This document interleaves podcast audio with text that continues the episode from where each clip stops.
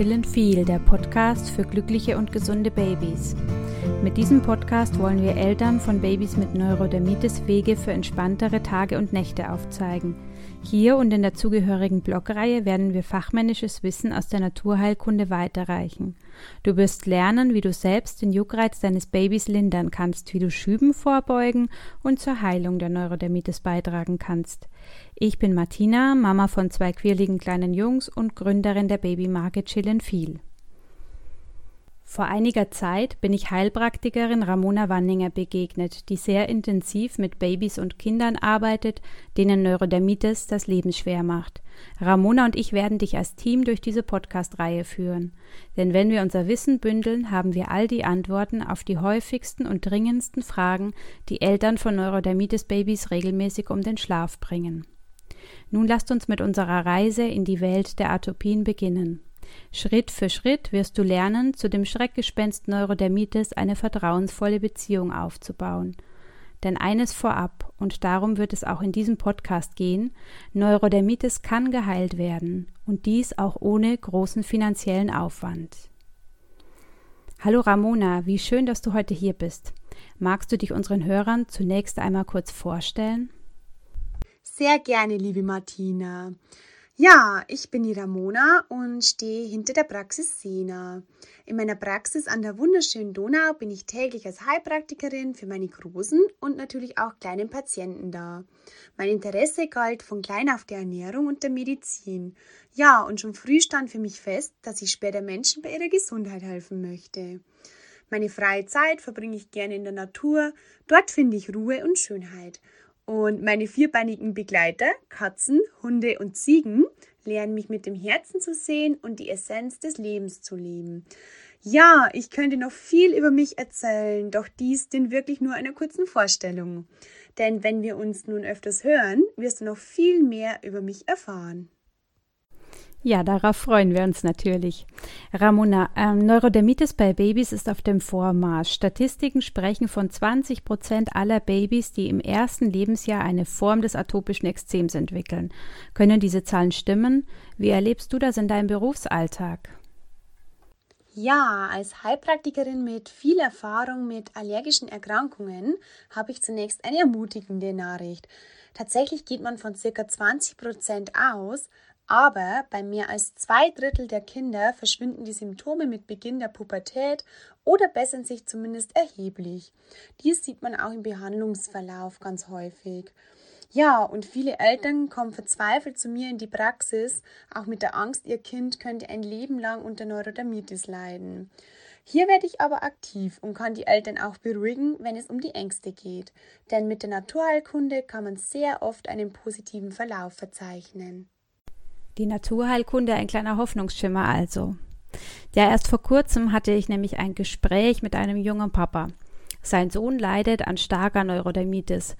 Er erzählte mir von seiner Odyssee durch die Schulmedizin, dass nichts half und Cortison das Hautbild weiter verschlechterte. Dieses Gespräch berührte mich sehr und gab zugleich den Anstoß für diesen Podcast. Das Thema Cortison beschäftigte mich auch eine ganze Weile. Cortison kann zur Linderung beitragen, da es entzündungshemmend wirkt, und doch sollte es, genauso wie Antibiotika, nicht die erste Wahl für Babys sein. Wo siehst du die Vor- und Nachteile dieser beiden Medikamente? Ja, bei einer leichten Neurodermitis kann eine gute Basispflege ausreichen, um die Erkrankung auch in den Griff zu bekommen. Und hier gilt auch, weniger ist oft mehr. Wenn die Haut entzündet ist und juckt, kann der Ausschlag zusätzlich mit Cortisonsalben oder Cremes behandelt werden. Vorteil: Cortison kann das Jucken und die Entzündung dabei auch relativ schnell lindern. Nachteil: Auch bei einer kurzzeitigen Anwendung kann die Haut hier dünner werden. Sie erholt sich aber wieder, wenn man Cortisonpräparate nur zur Behandlung von Schüben und mit Bedacht einsetzt. Ja, Antibiotika. Das Aufkratzen der Haut fördert bei Kindern mit atopischer Dermatitis oft die Infektion der Haut. Dabei werden die Läsionen dann häufig auch mit Bakterien infiziert, was die Abheilung auch verhindern kann. Eine Ausnahme mit Antibiotika kann bei schwerer Infektion der Haut gemacht werden. Der kritiklose Einsatz von Antibiotika sollte aber unbedingt unterlassen werden, da es die Entwicklung von Resistenzen und noch weitere Allergien fördern kann. Danke, Ramona. Und nun zu einer etwas schwierigeren Frage. Ob über die Schulmedizin oder Naturheilkunde glaubst du, dass Neurodermitis geheilt werden kann? Welche Erfahrungen hast du im Laufe der Jahre gemacht? Ja, nicht so einfach. Bei vielen Patienten, bei denen die Neurodermitis auf genetische Disposition zurückzuführen ist, ist sie ja nach dem heutigen medizinischen Wissensstand leider nicht heilbar. Die atopische Veranlagung lässt sich zwar nicht kurieren, der Umgang mit den Auslösefaktoren und auch die Entzündungen der Haut sind aber stark beeinflussbar. Ja, entscheidend für einen Erfolg der Behandlung ist aber immer, dass Eltern und Kinder die Krankheit verstehen und bei der Behandlung auch mitwirken. Ja, und durch ganzheitliche Behandlungsansätze kann ich auf jeden Fall sagen, wenn man die Auslösefaktoren erkennt und diese auch vermieden werden, kann man die Häufigkeit und die Heftigkeit der Schübe gezielt verringern und sogar zum Teil auch ganz auslöschen. Dabei kommt es schon vor, dass der kleine oder die kleine Patientin mehrere Wochen oder auch Monate in Behandlung sind. Ich konnte dabei schon viele glückliche Eltern und Kinder entlassen.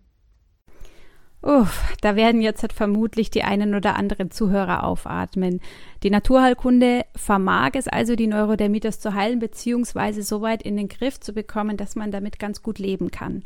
Das klingt doch wunderbar. Nur stellt sich dann immer wieder die Frage, ob Naturheilkunde überhaupt finanzierbar ist. Äh, viele schrecken vor den hohen Kosten zurück, die ja zunächst einmal in Eigenleistung getragen werden müssen. Ramona, welche Wege gibt es, dass Homöopathie für jeden finanzierbar ist? Ja, Thema Finanzierung, ein ganz wichtiges Thema.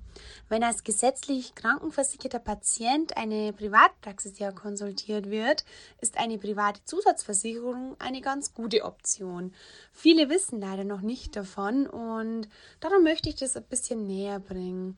Denn speziell für Kinder sind diese Versicherungen noch relativ günstig.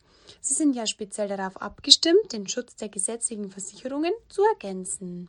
Somit fällt schon mal ein bzw. oft auch ein entscheidender Teil der Last ab.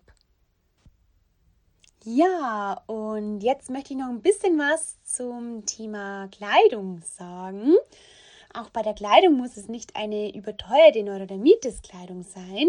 Auch hier gibt es bezahlbare Alternativen aus der Pima-Wolle, Chill Feel. Ja, und alles miteinander ergibt es eine bewährte und ja, bezahlbare Therapiemöglichkeit, die das Beste natürlich sofort umsetzbar ist. Eine Zusatzversicherung für Babys macht also durchaus Sinn. Danke für die Tipps, Ramona. Das war jetzt eine ganz schöne Menge Input. Vielen Dank für deine Zeit und deinen wichtigen Beitrag zum Thema Neurodermitis bei Babys. Neurodermitis kann also durchaus geheilt werden, beziehungsweise es gibt Wege, wie man ganz, ganz gut damit leben kann. Die Kosten für diverse Behandlungs- und Heilmethoden werden entweder von der Krankenkasse oder einer entsprechenden Zusatzversicherung gedeckt. Das sind doch die besten Voraussetzungen, die es einem erlauben, entspannter an das Schreckgespenst Neurodermitis heranzugehen. Im nächsten Podcast steigen wir dann noch ein gutes Stück tiefer in die Materie ein. Wir werden dir zeigen, wie du in fünf einfachen Schritten den schlafraubenden Juckreiz deines Babys linderst. Wir freuen uns darauf und auch darauf, dass du wieder mithörst. Bis dahin wünschen wir dir und deinem Baby alles erdenklich Gute. Chillen viel, der Podcast für glückliche und gesunde Babys.